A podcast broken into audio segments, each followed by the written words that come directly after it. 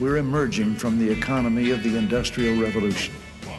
An economy confined to and limited by the Earth's physical resources into the economy in mind, in which there are no bounds on human imagination, and the freedom to create is the most precious natural resource.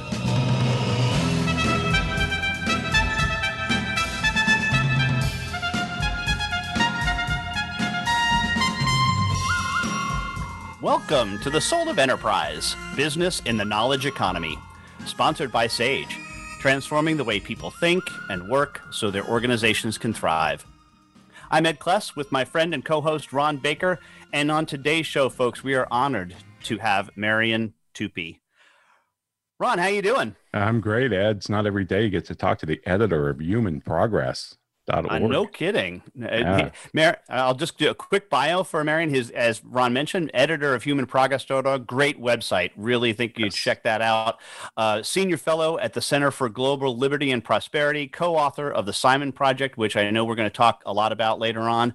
He specializes in globalization, global well-being and politics economics of Europe and South Southern Africa. His articles have been published in the Financial Times, the New, the Washington Post, the Los Angeles Times, the Wall Street Journal, just to name a few. And I think he's appeared on just about every significant cable news channel in the world is pretty much the way I was reading his biography.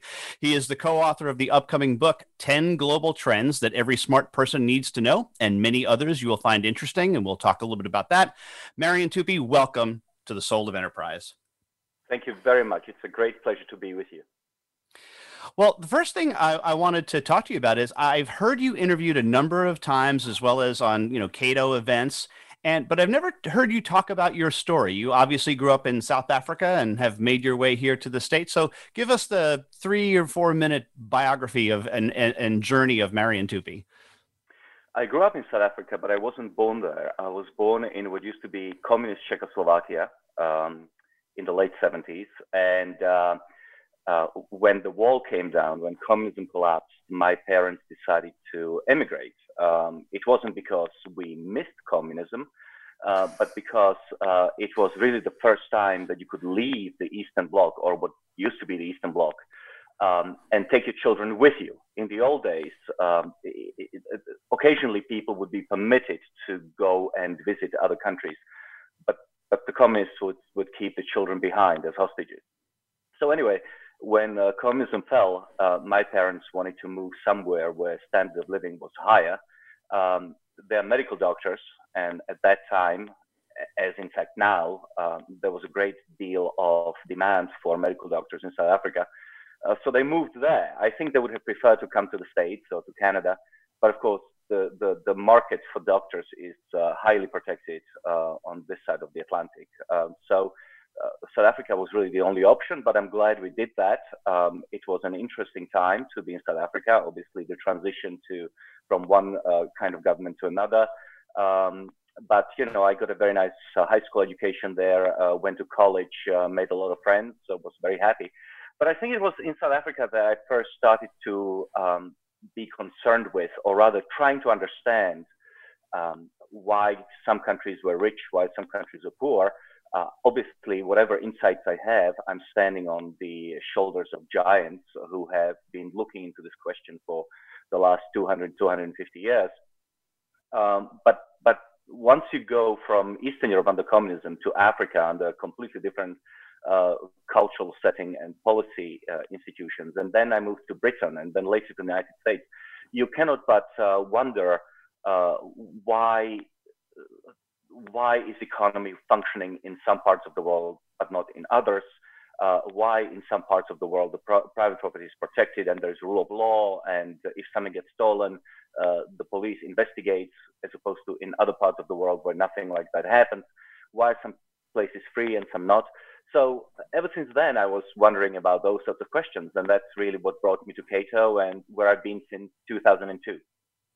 Outstanding. Well, thanks for that. I didn't realize that your parents were both medical doctors, so that gives you a kind of another insight on the whole COVID nineteen situation. Which I just quickly, uh, I I trust you and yours have fared well with with with regard to that. Yes, uh, yes, uh, no problems. And in fact, uh, I don't know anyone who who who has had it, or at least who knows they've had it. I very much suspect that a lot of people are walking around who have had it and uh, who don't sh- who never showed any symptoms and don't show uh, the the scars of having it somewhere in their body. So it's a it's a very peculiar virus. I'm sure that uh, there is a lot that will be uh, researched about this virus, but it's certainly a, a, a very peculiar one. Yeah, I think we have enough research topics now for the next 20 years just due to COVID 19 with not only medical, but also the, the economic ones as well. So there's going to be plenty of doctoral dissertations that spurn from the data that we're generating today. Yeah. No. Um, I, I, wanted to ask you about an article that appeared in National Review entitled uh, COVID 19 Should Make Us Grateful for Technology. And would it be correct to say that without the extraordinary world that largely capitalism has provided us, th- there would be no such thing as lockdown, since quite frankly, we couldn't afford it? Well, we probably would have had lockdowns in the same way that, um, uh, that for example, uh, Florence had in the mid uh, 1340s. Um, but it would be a different type of lockdown. Um, you know, here in this country right now, the government is printing a lot of money to keep people employed, um, to keep people uh, housed so that they don't have to leave their apartments. Uh, you know, we are paying for all sorts of things out of the money which we print or we borrow. Uh, but but back in the day, um, you know, when when pandemics happened before, obviously there was no social welfare net uh, the governments couldn't borrow or couldn't print as much money as they do now, and as a consequence, uh, life was much harder. Now, that's a separate question from asking whether the lockdown was the right thing to do and uh, whether we should have done the things that we have done. Uh, but uh, it, it, it, certainly made lives of many people easier than they would have been uh, in in previous times of pandemics. So, but that's just the fiscal side of things. Obviously, there are many other aspects to modernity and how we are dealing with COVID. Um, uh, one of the most important things, obviously, is uh, the speed with which we are able to identify uh, the problem that we are facing. Uh, people really need to understand this because this is the most crucial thing to understand if you think that life is tough and that uh, uh, you know we are mishandling the situation. For thousands of years, for hundreds of thousands of years, uh, people were dying like flies from things that they never understood what they were. Um, you know, people haven't identified uh, smallpox until, well, people knew that they were dying of something, but they didn't know what it was. They couldn't identify smallpox or polio or uh, um, tuberculosis and so on and so forth. They just died. Um, now, um, and, and, and of course, that Im- imbued humanity with a tremendous sense of fatalism. What I mean by that was that um, for the longest time, there was no conception of human progress. People didn't expect to, for things to get better. Uh, people simply assumed that they were at the mercy of some type of impersonal forces, the wheel of fortune. Um, one day you were alive and well, next day you were dead, and there was absolutely nothing that you could do about it. And about 250 years ago, during the Enlightenment, things started improving, and scholars for the first time started thinking about progress that, that things could go on getting better. Now, obviously, none of us are arguing that progress um, doesn't go through ups and downs. I'm not arguing for a second that there aren't setbacks. In fact, we are living through one. However, the fact that we expect the scientific community to come up with solutions to our problems, the fact that we expect to have a vaccine or a drug that will take care of this problem within 12 months of the outbreak of the pandemic. That is historically unprecedented. Uh, that has never happened before. Um, and um, and that, that, of course, is in itself a sign of progress. The fact that we no longer you know, throw virgins into burning volcanoes or sacrifice children in order to appease the gods, but in fact, people throughout the world, from sophisticated societies to primitive societies, look to scientists to save us. Yes, and as you point in the article, there are really four main things in that article, and we might be able to touch on on a couple of them. Uh, first, you talk about healthcare, and what you mentioned. You know, it took what three thousand two hundred ninety six years to to develop a treatment for smallpox, polio over three thousand years, cholera over two thousand years, measles fifteen hundred years, rubella three hundred and fifty years. But then you get down to where we are today AIDS, 15 years. Ebola from, I guess, the time of the really bad outbreak in 2013, not the discovery of the disease, but from 2000, only five years till the vaccine. It, yeah, really so, is just amazing. yeah, not only uh, so so the speed with which we are able to uh, tackle these problems or attempt to tackle these problems is obviously speeding up dramatically. Um, Ebola has been around in Africa since the 70s, but as you say, uh, because it really wasn't a, a, threat to the West, um, our uh, scientists didn't start working on it until the outbreak in 2014, 2015. And since then, it took only four or five years before we had a vaccine against Ebola. Now, HIV/AIDS, uh, HIV is a difficult one um, uh, you know, we still don't have a vaccine. However, we do have drugs which people take to moderate the virus and also to prevent uh, catching the virus. Uh, so um, the the time that expired from the moment we realized we had a serious problem with HIV, which was 1980, to the time when the first antiretroviral drugs came on uh, uh, on the market, uh, really was 15 years. By mid 1990s um, you know, people could start taking drugs, which still had very bad side effects, but kept people alive. Um, so it, the, yeah, the speed is the speed is increasing, and I suspect that it will increase even more uh, because, of course, we are now able to break down the genetic code of a virus or a bacterium uh, at a much faster, faster speed than we used to before with things like CRISPR. Uh, that wasn't a problem with uh, with regard to COVID. It wasn't really finding out uh, what this virus consists of. The problem was that our um, the speed of developing vaccines uh, really was stuck uh, a few decades behind. We really haven't made much progress in speeding up the creation of vaccines and then uh, trying them out, making making sure that they, they are safe. So that was the bottleneck really. The bottleneck wasn't finding out what what the virus was. The bottleneck was was speeding up the process of vaccines. But of course, uh, you know, we got burned here. Uh, but that also means that looking into the future, uh, we will know where the bottlenecks are, and we'll be able to we'll be able to address it hopefully. Yeah, and that's one thing. Uh, Ron and I are big fans of Russ Roberts' podcast, and he's alluded to a couple times on his his show that that the what we're going to see as a result of all of the things that that's happened because of COVID-19 are it's really glorious. I mean, he's predicting that it's going to be amazing the technologies that have, grow out of this, even if it's not directly related to COVID. Yes, um, often look, progress cannot happen without problems first springing up, and humanity then needing to put its uh, uh, put its mind behind uh, behind behind solutions. So um, you know, there first has to be a problem uh, for it to be solved. Now, now, now the problem has arisen, and and we are going to hopefully solve it.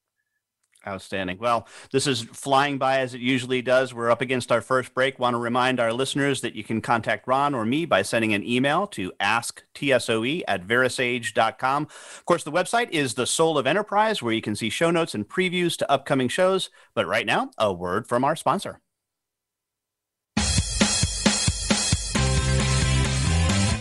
Become our friend on Facebook. Post your thoughts about our shows and network on our timeline. Visit facebook.com forward slash voice America. Sage provides accountants with compliance, reporting, and analytic solutions to do more for their clients. These solutions include education programs such as the Sage Accountants Network Client Advisory Service Program. This program delivers the tools to create, package, price, market, and deliver additional services to clients, increasing your profitability and delivering more value to your clients. Let Sage help you grow your business by visiting sageaccountantsnetwork.com. Have you ever read a book that changed your life? I sure have. Have you ever listened to an advertisement for a book so many times that you question the existence of God? Me too. Hello, I'm Greg Kite. I recorded the advertisement for Ron and Ed's book, The Soul of Enterprise Dialogues on blah, blah, blah, whatever. And four years later, we're all tired of it, especially me. But thankfully, there's a solution. For just $10 a month, you never have to hear my voice again. For a commercial-free version of The Soul of Enterprise, go to patreon.com slash TSOE and subscribe now. We're always talking business. Talk to an expert. Call now toll free 866 472 5790. That's 866 472 5790. Voice America Business Network.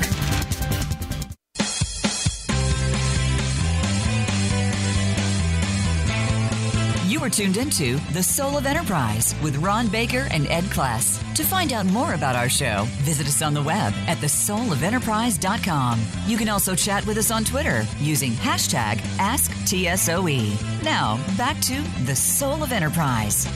Well, welcome back, everybody. We're here with Marian Tupy, the editor of Human Progress and a senior fellow at the Center for Global Liberty and Prosperity. And Marian, I've been reading some of your blog posts at the humanprogress.org site, which are fantastic. And one that hit me was Are We Really Poorer Than Our Parents from November of 2018, where you point out that prosperity can be measured by personal income and wealth, but it can also be measured by um, falling prices. And before we get into your time price and the Simon Index, I wanted to ask you just kind of a broader question. I remember reading from Nicholas Eberstadt. I know he's a, another think tank. Uh, great he, man, great man, very great very man. Yeah, yeah, a really provocative thinker. He said if you measure pov- the poverty rate in terms of consumption rather than income, mm-hmm. it would be like two to four percent. Yes, he was referencing a, a, new study from a university, which the, the name of which escapes me.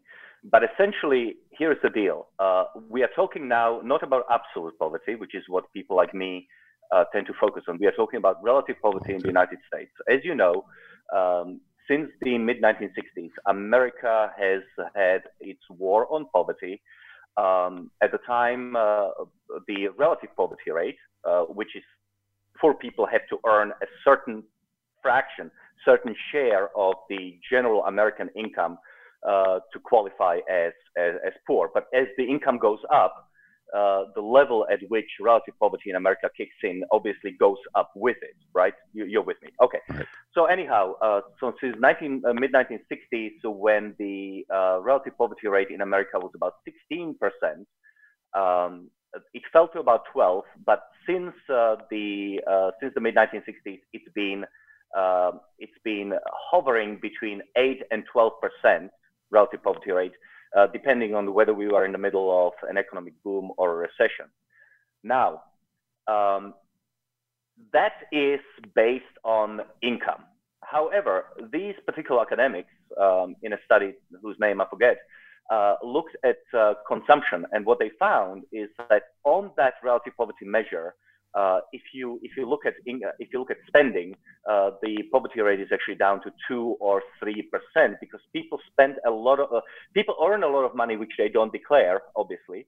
Uh, then there are a lot of people who are living off their savings. There are a lot of people who are between jobs, which means that they don't declare any income, but in fact they still uh, consume and, and and spend a lot of money which they have saved for a rainy day.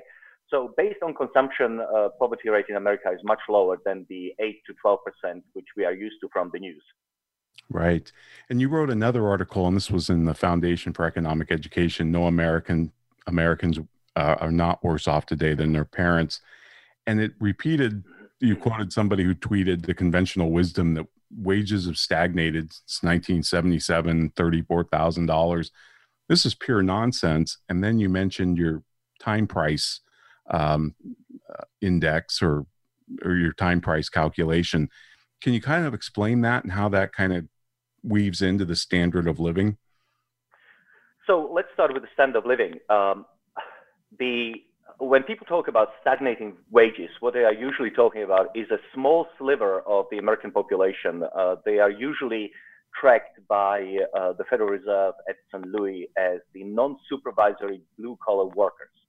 Uh, but that's only a small sliver of, of the population. Um, and it is true that their hourly wages uh, have been stagnant since the mid 1970s, adjusted for inflation. However, that particular measure doesn't take into account non wage compensation, which, for a variety of quirks in the American tax code and in the American uh, legislature, uh, uh, legal laws and regulations.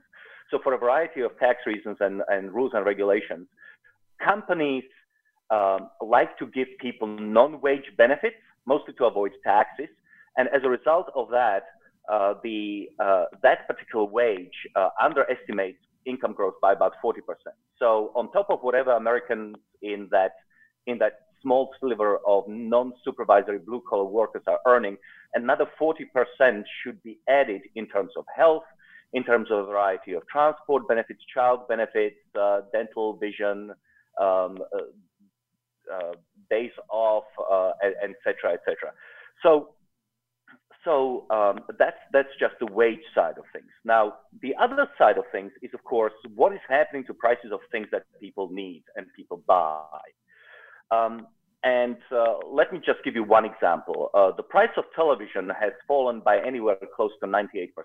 Uh, the uh, the kind of and, and, we are not talking about uh, about uh, the tremendous um, improvements in quality. So if you look at a television set from the 1970s um, and look at its price, it has fallen by about 98% for the same size of television. However, it doesn't account for um, energy saving, for the aesthetic improvement in television sets. It doesn't account for things like better color, um, uh, high definition, uh, flat screen, so it you know it doesn't it doesn't take so much part of your apartment and so forth. So even if you don't look at uh, these at these massive improvements, the, the price has still fallen by 98%. Similar things could be said about fridges, about cars, about uh, microwaves, about bicycles, about clothing. Clothing is incredibly cheap by historical standards, and as a result of which, American spending on basics which is how the government sort of looks at what is your share of your income that goes to things like uh, food, um, uh, food and, and, and clothing has now fallen to about 8%, which is historically the lowest it's, it's ever been. And that makes sense because food and, and clothing uh, and, and uh, um, electronics and home appliances are much, much lower than what they are. Um, now, we can talk later about uh, things that didn't get cheap things that got more expensive, and we are talking about childcare, education, and healthcare. But let's put those aside. Maybe we'll return to them.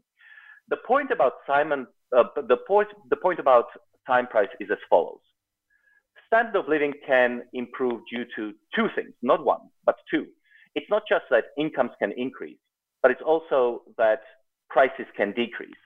And time price is this ingenious way in which you can account for both when you are when you are looking at a price of something.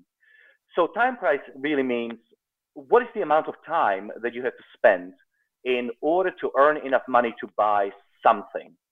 And because wages go up and price goes down, the time price accounts for both of them. Does that make sense? Yeah, absolutely. Absolutely. I love, I think you give the example of a blue collar person throwing a Thanksgiving dinner, and the price of that has just dropped dramatically yeah, it's been dropping. I, I don't have the figures on me, but it's been dropping every year for the last, uh, what, almost uh, 40 years since the American Agricultural Bureau has started collecting uh, the information. Uh, and that's because both food is getting cheaper and also uh, incomes of the American workers go up. And so the amount of time that you have to spend um, earning enough money for that Thanksgiving dinner has been declining from whatever it was, an hour to 55 minutes to 45 minutes to 38 minutes and that sort of thing. And that's really what you want because here's the thing. Um, the most precious commodity for each of us is our time. Uh, you get to live only once, unless you believe in uh, reincarnation and so forth, but I have no evidence for that, so I assume that we live only once. And so long as we live only once, every second matters. Uh, the most finite commodity or resource in our lives is, is obviously time. And so the less time you have to spend um, earning enough money to to buy something, you can spend it doing other things. You can travel the world. You can spend it with your family. Uh, you can read books and so on and so forth. Um, so time price, I think, should be the price that that that we look at everything, um, not real price. Uh, I mean, real price has its uses. You know, uh, you you you look at the price of gas. Um, adjusted for inflation between 1979, uh, you know, when we had our last crisis, and then and then today, and you can see whether it's gone up or down. But once you account for an increase in American incomes, then obviously oil is very cheap. Right, right. Now, I, in the article, you you compared things from the Sears catalog, I think in 1979 to Walmart 2019, and with the time price declined by 72 percent. That's massive. Yeah, on average. Yeah, on average for on the average. For, for, the commodities for the commodities that we looked at, and uh, uh, yeah, I mean electronics especially have been really dramatically declining. But I really hope that people will will take this time price into into into their hearts and into their minds and start thinking about about it in those terms because you know there is a lot of depression around in America and a lot of nonsense that is being said. And and people genuinely think that uh, that things are getting worse. And um, you know very often actually people lie by doing things like they don't adjust for inflation. Um, so so Right. um, you know so turning into real prices is, is good but turning into time prices is better And just one clarification, uh, Marian, because we we teach pricing and we talk about the labor theory of value versus the subjective theory of value. Your time prices are not based on the labor theory of value. You're using time as the denominator, sort of. It's it's more like a constraint, like you said. It's the biggest constraint in our life. There's only so much of it. It's not replaceable. It has nothing to do with value, right? No, it doesn't. Um, I mean, if you wanted to talk about value, when we looked at uh, the price of 50 commodities from 1980 to 2018, these are basic. These are commodities that go into everything. You know, from copper to iron to gold, even gold. Uh, I'll, I'll get to my point in a moment. Silver, oil, and so on. We looked at 50 of those, and they all declined in price, including gold. The only thing that didn't go in price uh, down in price is is human labor. Now, why is that happening? Because of productivity gains. Okay, so um, our species as a whole is much more productive than the Neanderthals. The Neanderthals had exactly the same natural resource that we do, but they were dirt poor. Um, but we are very rich compared to the Neanderthals. Why? Because uh, because we are much more productive as a species.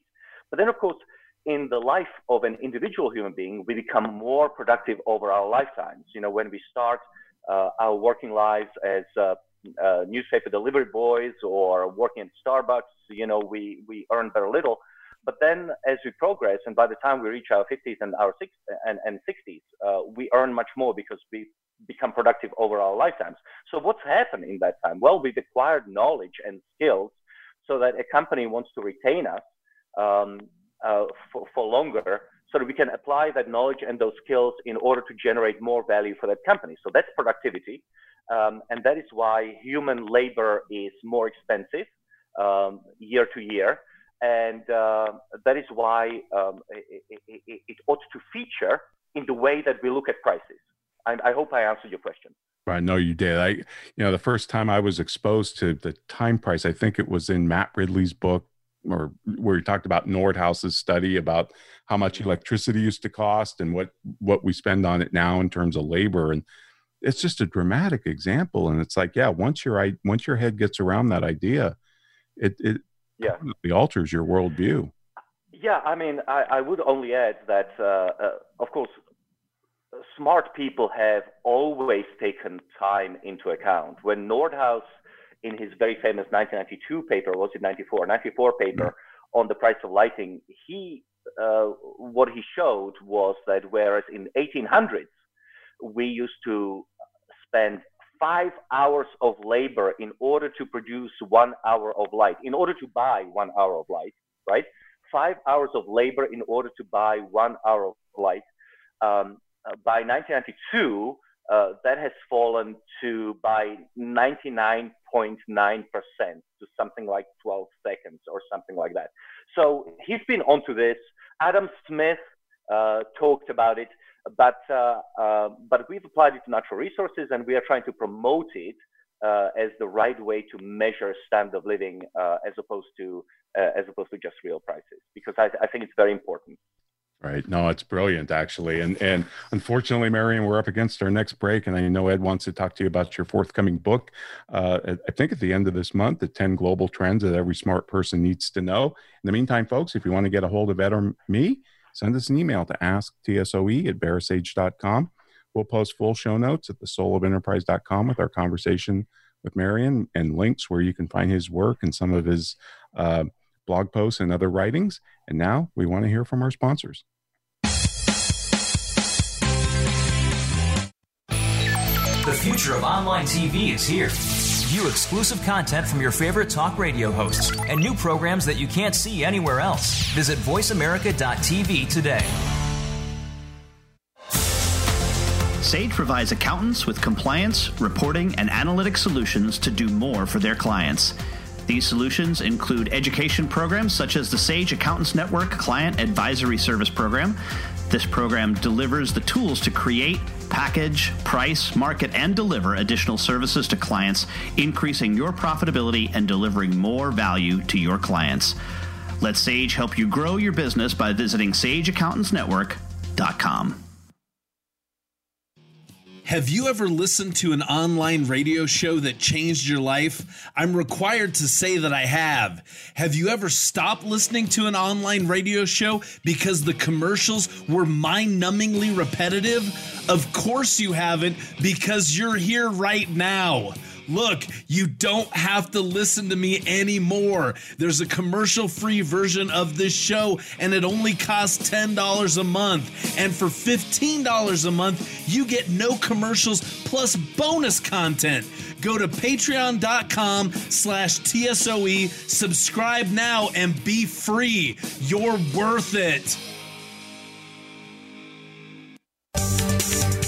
From the boardroom to you, Voice America Business Network.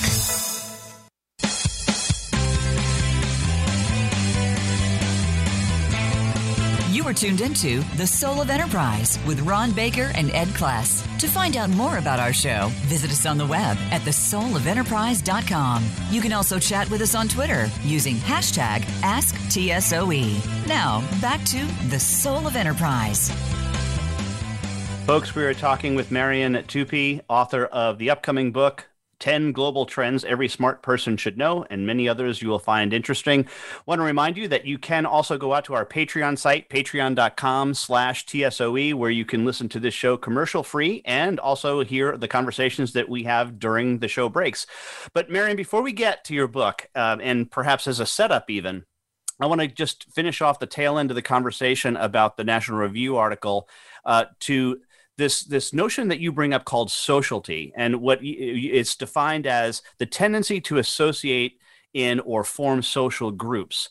And um, i think that this is one of the big things that has been completely missed and i don't see any much of it talked about in in society today that um, the uh, it, we're really suffering a, a, dearth of social capital, of building our, our social capital because of what's happening with COVID. And I don't think we'll ever be able to measure what, what we've lost because of that.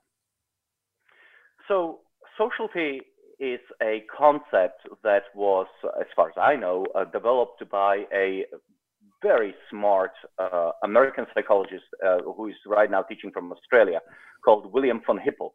And I cannot recommend his book uh, highly enough. It's called The Social Leap and basically, the leading theory behind why are humans thinking and behaving the way they are, in fact, why are they human beings in, as in terms of Homo sapiens there in the first place, is called this concept of sociality. So what does it mean really? Is that um, you know, as we evolved uh, over the last six or seven million years ago, uh, we have uh, really been able to flourish uh, within within groups as individuals, uh, we were able to, uh, you know, occupy the, the, the, tops of, of trees in the, in the African savannah and so forth. But when those dried out and we had to, uh, we had to then walk on all fours um, uh, long distances, uh, we had to develop an ability to walk on two uh, so that we could carry spears and throw stones, etc., etc. And that was one way of protecting ourselves. But then we started really getting together with other uh, Australopithecines. And we realized that uh, whilst uh, one of our ancestors couldn't protect himself or herself against an attack by a tiger or, or hyena, um, when you were together, uh, let's say five or 10 people or even larger group, and you could start throwing um, stones or spears at uh, wild animals, suddenly our chances of survival have massively improved. So the people who remained in a group, um, uh, they pass their genes onto onto succeeding generations, whereas people who were uh, loners and who didn't rely on other people for help, um, they got weeded out of the gene pool. Now, here's the important thing: uh, the the, the ge- geographical environment or the natural environment is obviously um, a, a, a, tremendous impulse for uh, the development of uh, brain uh, brain capacities. But an even more important uh, environment is the social environment, because once you have to start once you have to start inter- interacting with other human beings, especially in large groups of people, you have to start developing an appreciation of what other people are thinking. And this is the theory of mind, which people have, but other animals don't. So, for example, a monkey doesn't really know what the other monkey is uh, thinking. Uh, the one monkey cannot get into the brain of the other monkey and figure out whether that monkey is angry or whether uh, they were joking or being sarcastic or whether they were serious and so forth. Human beings are able, through the theory of mind, to put themselves into the mind of other people. So, for example, if you give monkey a, a dirty plate, he will mimic your um, your attempt to clean that plate in in in a uh, in the kitchen. But the monkey doesn't understand that the ultimate reason why you are cleaning that dish is not just to uh, make that motion with your hand. The, the, your what you are doing, you are trying to get that plate clean. A monkey will keep on cleaning that um, uh, that uh, that plate forever but it doesn't understand that the ultimate goal is to make it clean. And so after cleaning it for me half an hour, uh, that monkey will give it back to you and it's as dirty as before. That's because the monkey doesn't understand what the ultimate purpose that you are striving for um, uh, is. So this environment, this social environment, um, really was the fundamental difference in uh, in uh, uh, made a fundamental difference that turned us into Homo sapiens. The ability to understand other human beings um, and to get into their skin, into their mind, so to speak. And that's called the theory of mind. And um, so, so when when von Hippel and I, when we talk about when we talk about sociality, it, it's not just as Aristotle said that man is a is a social animal. We we humans would not be possible without sociality because sociality is what turned us into Homo sapiens in the first place. So this interaction and ability to be with other people is absolutely fundamental to who we are. And therefore, long instances of separation and so forth are so very difficult for us. Yeah, and a, a, big challenge for us. So I, I do want to get a little bit to, to the new book coming up at the end of, of uh, August, I believe. And again, the title is 10 Global Trends Every Smart Person Should Know, and many others you'll find interesting. And let's let's start with with uh, population. Uh, the myth that uh, the you know we have a population problem. I think it was 1798, the essay on principle of population, known as the Malthusian trap, right? Increases in nation's food production, but then it was going to be a, a problem because uh, uh, the populace will not be able to support that.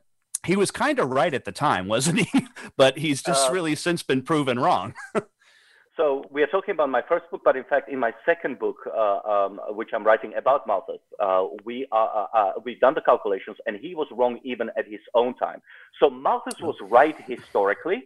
Um, uh, whenever population increased, uh, they ran out of food, then the population collapsed, and so on and so forth, which is the same dynamic you see amongst animals everywhere in the world. However, in the 18th century, which is when Malthus was alive, already started, things started to change. And in fact, uh, population of England has massively increased during the time uh, that Malthus was alive. And uh, prices, time prices of wheat have declined. So in fact, and, and as you know, back then uh, people mostly ate bread. So so in fact, people were better fed at the end of the 18th uh, century than at the beginning. Even though Malthus was alive, he couldn't see it. It's a very interesting parallel to what was happening to Marx and to Engels uh, during their time when they were talking about how capitalism was going to squeeze the wages of uh, laborers um, until ultimately uh, th- there would be no- nothing left. In their times, in their own lifetimes, the wages of laborers were already beginning to increase. So very often, these thinkers who think that they have discovered a, a an answer uh, they are in fact living during a time when when things are already changing in the direction that is opposed to whatever they were thinking. Um, Paul Ehrlich is another perfect example of somebody who came up with the population bomb in 1968 because uh, because population was increasing, but even during his own time, uh, population was already beginning to fall. Uh, sorry, not population, but uh, uh, replacement rates, uh, population replacement, the total fertility rate was beginning to decline. So even even even he didn't see it. So let's talk a little bit about isn't is population growth one of the myths in the new book? Is that one of the things you guys do talk about there? Um, certainly, uh, the, the, the, the myth would be the idea that we are somehow um, um, exploding in population in an uncontrolled fashion and ultimately uh, let's put the resources aside. Uh, you know, people who worry that there will be 12 or 13 billion people and that sort of thing, that's not going to happen because uh, total fertility rate around the world is declining. In fact, I think that the only uh, large region where uh, total fertility rate is uh, still about 2.5 is sub-Saharan Africa. Everywhere else it's below 2.5. Once you get to 2.1, uh, that's 2.1 babies per woman, obviously, um, you are looking at a replacement level. And once you get below that, then obviously populations begin to shrink. Throughout Western Europe, most countries or many countries are below replacement level. Czech Republic um, is something like 1.3. So in a few generations, you're talking at a, complete population collapse, if you will. Um, so the latest research, uh, there was a Lancet article earlier this month about population growth. It looks like population will peak uh, somewhere around um, uh, somewhere below 10 billion midway through this century, and then it will uh, then it will fall so that by the end of this century, we are going to have anywhere between 6.7 and 8.7 billion people. So let's just put it into context. Right now, there are 7.8 billion people or 7.7 billion people in the world. At the end of this century, depending on uh, these uh, uh on on on on the uh, on the birth rates, we will either have 1 billion fewer people, 6.7 billion, or we are going to one more billion people. But we can we can perfectly well feed all those people. Um, the agricultural potential of the planet is nowhere close to being tapped. So we have plenty of uh, we, we have plenty of space and uh, population is not a is not a problem now, and won't be a problem in mid-century, and certainly won't be a problem toward the end of century, when technological innovation will be such that uh, we'll be able to really feed, clothe, and house uh, all of these people at a uh, in a much easier way than we can now. Outstanding. Well, I already have the book on order. I'm looking forward to reading it, and we hope to to maybe uh, maybe have uh, uh, Ronald Bailey on uh, after it's, it's published as well. But right now we're up against our last break. Want to remind you that you can contact Ron or me using the email asktsoe at verasage.com. Also, rate this podcast.com slash tsoe and it's pretty self-explanatory. It gives you a chance to rate this podcast. We love to hear reviews. We read every single one of them on the air. But right now, a word from our sponsor and my employer, Sage.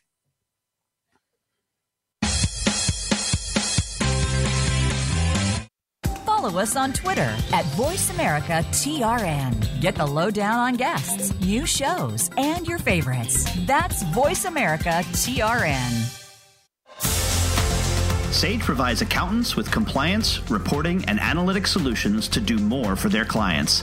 These solutions include education programs such as the Sage Accountants Network Client Advisory Service Program. This program delivers the tools to create, package, price, market, and deliver additional services to clients, increasing your profitability and delivering more value to your clients. Let Sage help you grow your business by visiting sageaccountantsnetwork.com. Have you ever been so annoyed by a commercial for a $5 ebook that you were willing to pay $10 to never hear it again? I sure have. Hello, I'm Greg Kite. Over the last several years, you've come to hate me, and I hate me too. By now, you know that for $5, you can get a copy of Ron and Ed's book. What you might not know is for twice that much every month for forever, you can stop hearing hearing me plug Ron and Ed's book, which totally makes sense, like the Diamond Water Paradox. Go to patreon.com slash TSOE and subscribe today. Please, for the love of God, make it stop!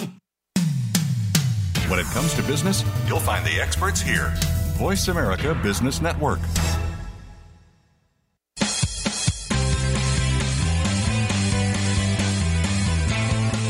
You are tuned into The Soul of Enterprise with Ron Baker and Ed Kless. To find out more about our show, visit us on the web at thesoulofenterprise.com. You can also chat with us on Twitter using hashtag AskTSOE. Now, back to The Soul of Enterprise.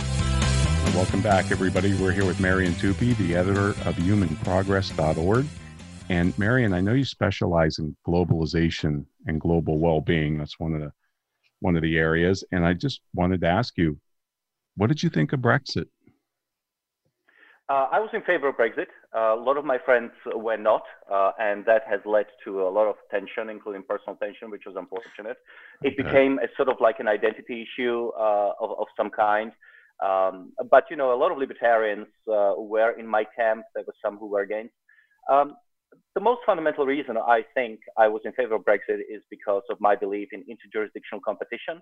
Uh, I believe that uh, we should have as many uh, jurisdictions uh, competing against one another in terms of what set of uh, rights and responsibilities they provide to the citizenry, what sort of taxes they impose, what sort of uh, laws and regulations they have.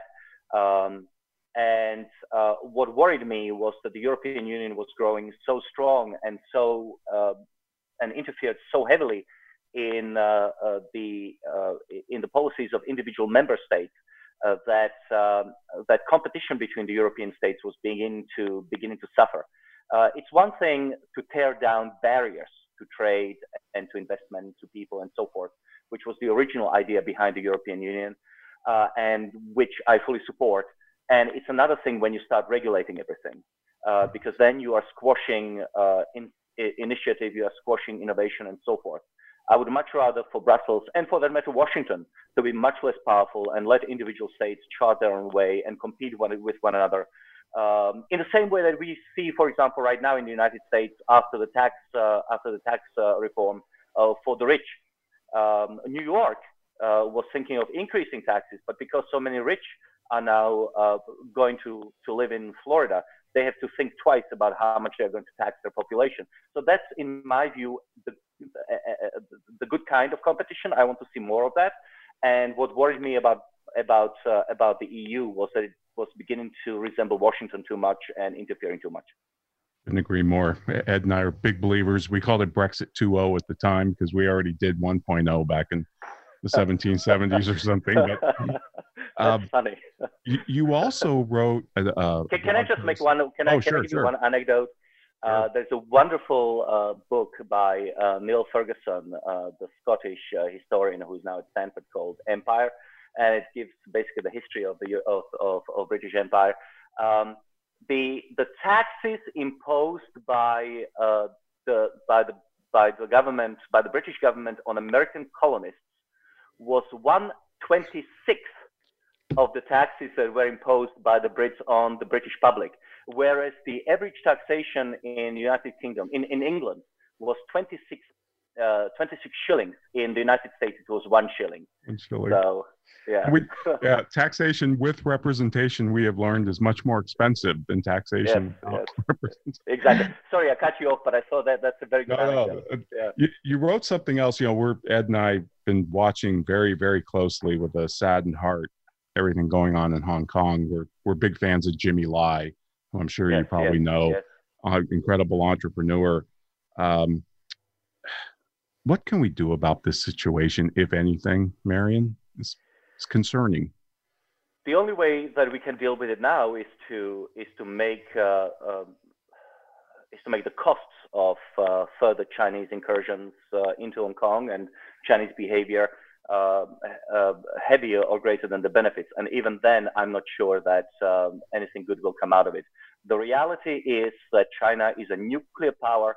We are not going to save the people of Hong Kong, or rather, we are not going to save the independence uh, of Hong Kong uh, and the freedom of Hong Kong uh, through some sort of military intervention, and I very much doubt that even sanctions will do so. Even though I said that we could increase the cost for the Chinese government, I don't think that even sanctions would necessarily help because the Chinese are hell bent on, on unifying the country from their perspective by subsuming Macau, Hong Kong, Taiwan, and so forth. However, we can save the Hong Kong people, people. by allowing them to come to Western democracies.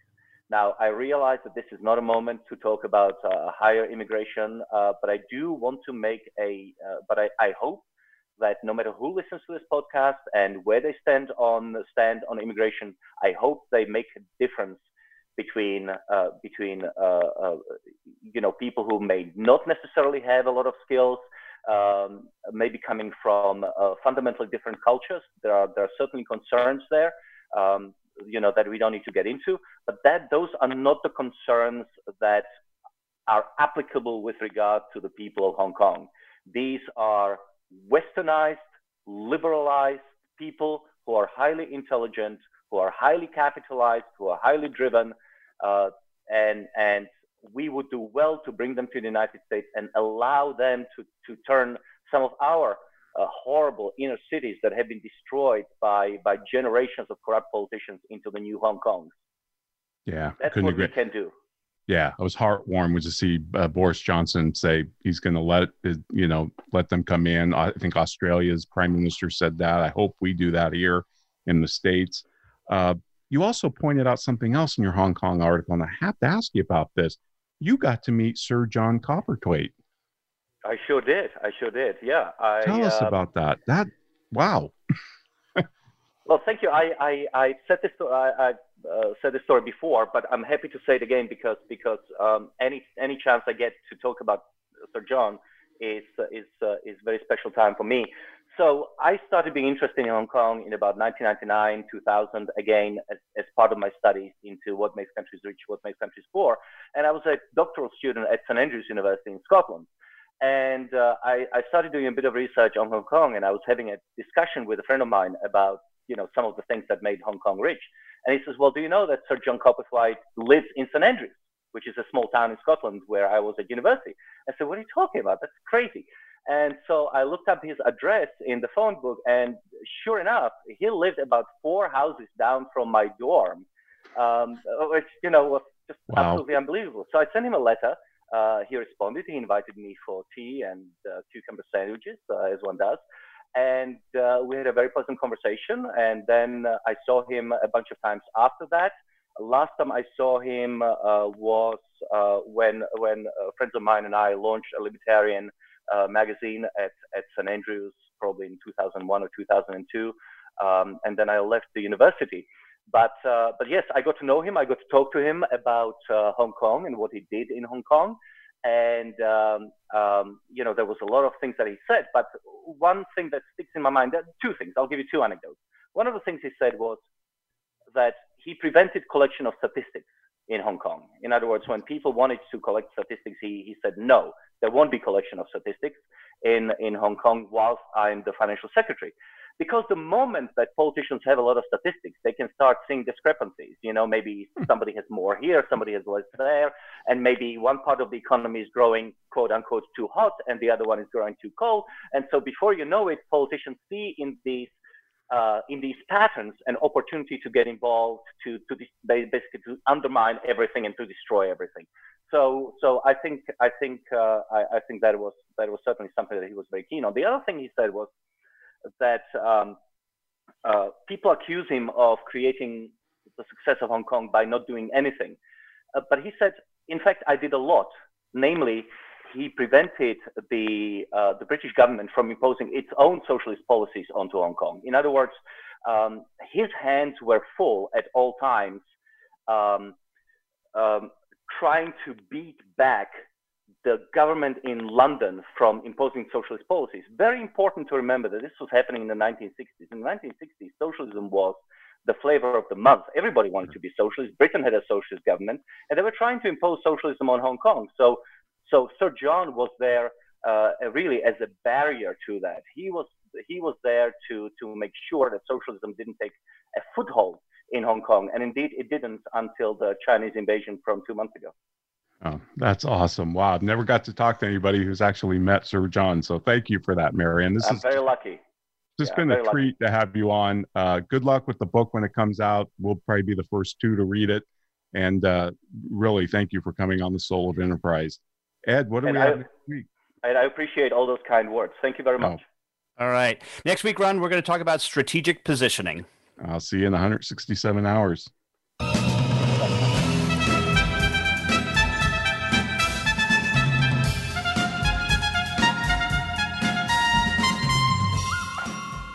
This has been the Soul of Enterprise Business in the Knowledge Economy, sponsored by Sage, transforming the way people think and work so their organizations can thrive. Join us next week on Friday at 4 p.m. Eastern, that's 1 p.m. Pacific.